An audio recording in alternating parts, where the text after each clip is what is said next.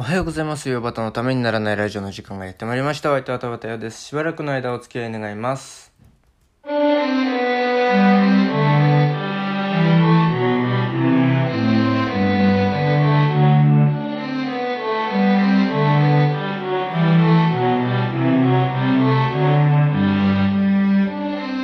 はい。改めましておはようございます。田畑です。えーと、まあ、前、どのくらい前の回だったかな？忘れちゃいましたけどなんか恋とか愛について語った回で、まあ、私があの随分なあのじいちゃん子だったっていう話は、えーしたと思うんですけど、えーまあそれでねそうするとやっぱりなんかじいちゃん家によく行くわけですね。でそうするとなんかそういうじいちゃんの好きなものとかも結構なんかいろいろ見たり聞いたりするようになるんですよ。不思議なもんでだから、えー中学生なのに趣味がじじいみたいなあことがよくあって。で、えー聞く音楽とかもなんか演歌なんか聞いたりしてね。で若いのにじじいだって言ってクラスではよくバカにされてましたね。まあいい思い出なんですけど今はもう随分若い趣味もいっぱいあるという、えーのかな？まあそういうことですよ。まあね。でだからなんかそのでなんか落語とか講談とかなんか伝統文化というかねまあ大衆芸能ですけどまあ大衆化がそのね伝統化っていうその線引きが難しいところではあるんですけどあのまあだからそういうなんかちょっと若干古臭く感じそうなもの俺は古臭いとは感じないですよ。落語とか講談とか。ただ一般的にそう感じそうなものもなんか結構あのなんかすんなり入ってきたりするんですね。一時期なんか高校時代すごい抗ったこともありましたけどやっぱりなんかそういうの好きなんですね。でなんかちょっとそんなような話をなんかざっくりだな今の説明な。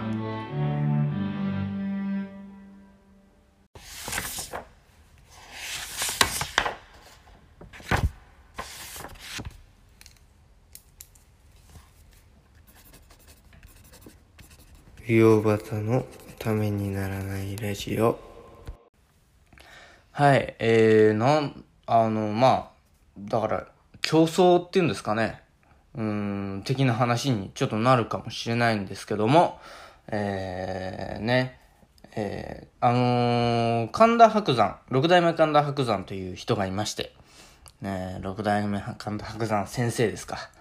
えー、講談師の方で、講釈師の方で、えー、まあ、ね、100年に一度の逸材なんて言われて、えー、白山っていうのは、まあ、すごい大名跡、まあ、大きい名前なんですけども、あの、なんか、その、名前を継ぐっていう制度がありまして、で、まあ、歌舞伎とかと同じですよ。歌舞伎みたいな感じで、まあ、落語とか講談でも名前を継いでいくんですよ。で、白山っていう名前はしばらく、えっ、と、空白だ、誰もいなかったんですけども、えーこの度ね、えーえー神田松之丞、神えっ、と、東大のね、えー神田勝利先生、えー彼はもう人間国宝ですか。人間国宝神田勝利の、えー弟子で神田松之丞だった人が今神田白山になってるという。このか白山についてもなんか前話したかな？話したかもしれないな。あの、講談について話した回とかで話したと思うんですけども。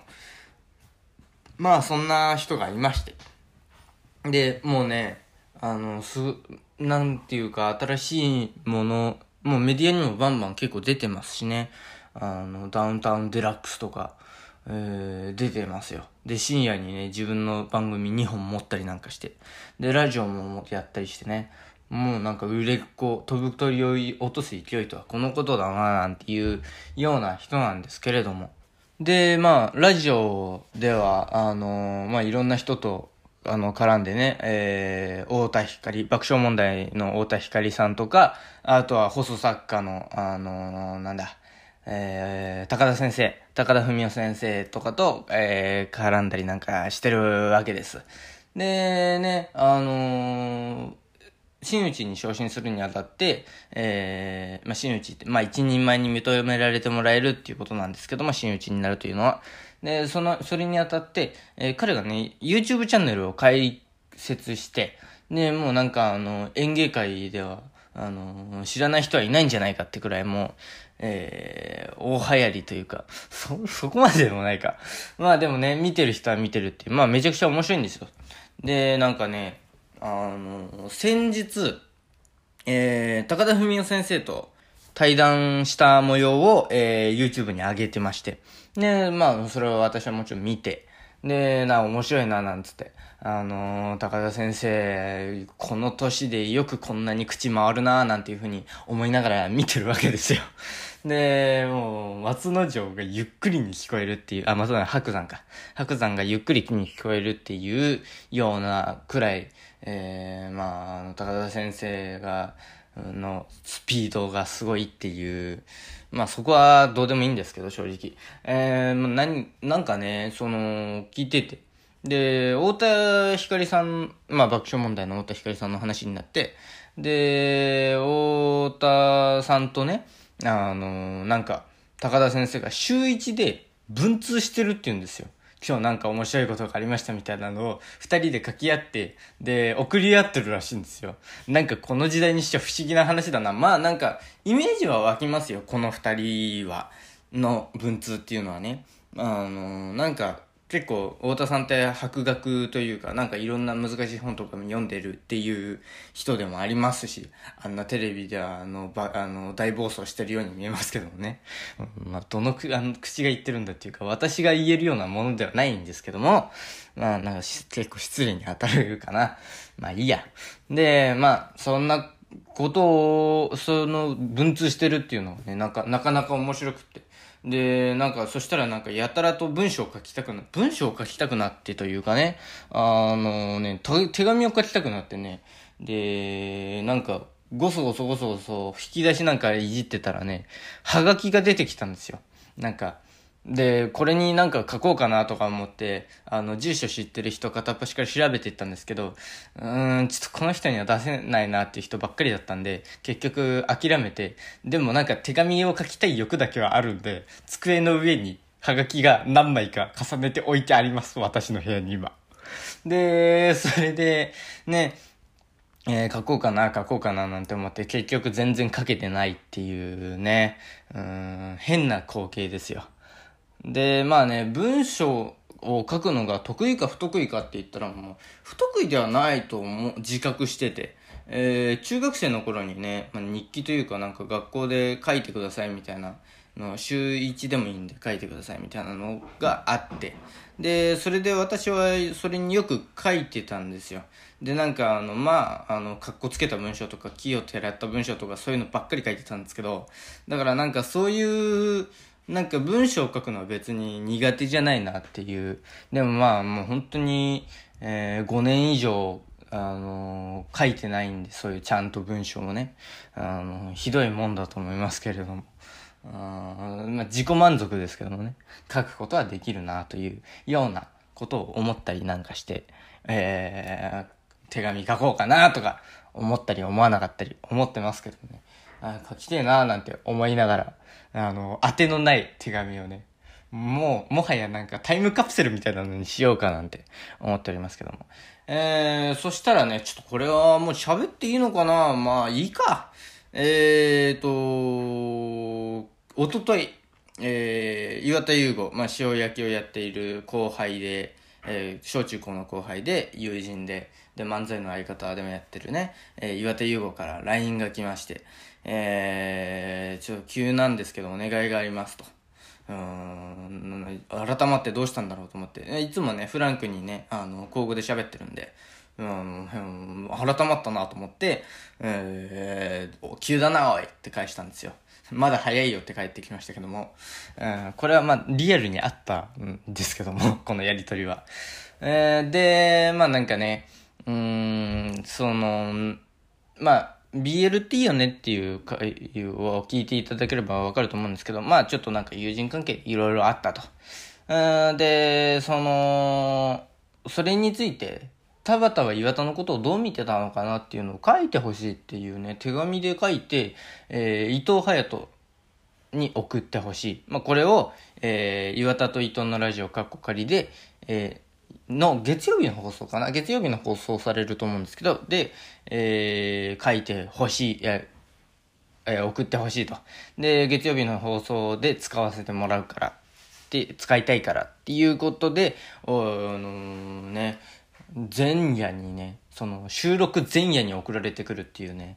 勘弁してくれよとか思いましたけどね。あの、で、でもまあね、なんか一部始終とかその流れとかを知ってたし、なんかまあ、あの、ご指名とあればということで書きましょうっつって書いて。で、久しぶりにだから文章になるからもう首コキコキ言わせてね、関節もバキバキ鳴らしてね、えー、それで、あの、うって、ね、もう随分長くなっちゃって、申し訳ないんですけども、えー、まあ、そんな手紙を書けたから、まあ手紙はいいのかななんていうふうに思っております。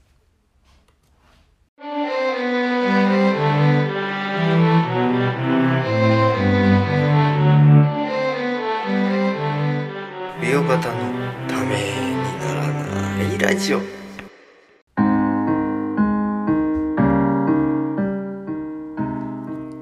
いやでもなんかやっぱり放送されるとなると肩に力が入っちゃってね真面目に喋っちゃうん真面目に書いちゃった真剣にね書いちゃったんで息止めてね息は止めてないですけど。えー、なので、なんかもうちょっとね、何にも考えないで、フランクというか、なんか楽に手紙書きたいな、久しぶりに、なんていうふうに、ちょっと思ったりしてます。うん、誰かメール、あ、手紙、はがき送ってくれていいよって人いたら、メールください。なんか違うか。あ、それともう一つ言い忘れた。そのね、岩田に送った手紙なんですけど、あのー、まあ私もねお笑いに触れてる上でっていうような話も出てくるんですよその話って。でまあ私もねそのお笑い大好きでっていうのもあるからっていうのもあると思うんですけどあのー、あの手紙ってやっぱり次回の意味もあるんですよね。なんか彼が今回なん彼ともう一人の友人が揉めたことだけどもやっぱり私にもかん全く関係ないことはない。むしろ関係が終わりだから。だしなんか私にも当てはまるところあるなっていうのがあるんでそのなんか自戒の念としてあの手紙は書いたつもりです。はい。上ボタのためにならないラジオではメール、LINE、Instagram、Twitter の DM、メッセンジャーでのメッセージをお待ちしております。こんなコーナーが欲しい、こんな企画をやってほしい、喋る話題、特典、質問、相談、ネタメール、このラジオの感想、YouTube だけでやってほしいことなどでも受けたまっております。また、岩田優吾プレゼンツ、上ボタンの塩焼きでも同じメールアドレスでメールを受けたまっております。メールアドレス、上ボタ .tnr.gmail.com、えー、全部小文字で uiobata.tnr.gmail.com です。お間違いのないようにどしどし送っていただければと思います。上ボタの塩焼き宛てのメッセージは試験、メニュー、ヨバタの塩焼きと書いてくださると大変助かります。それではまた明日お耳にかかりましょう。食べたようでした。ありがとうございました。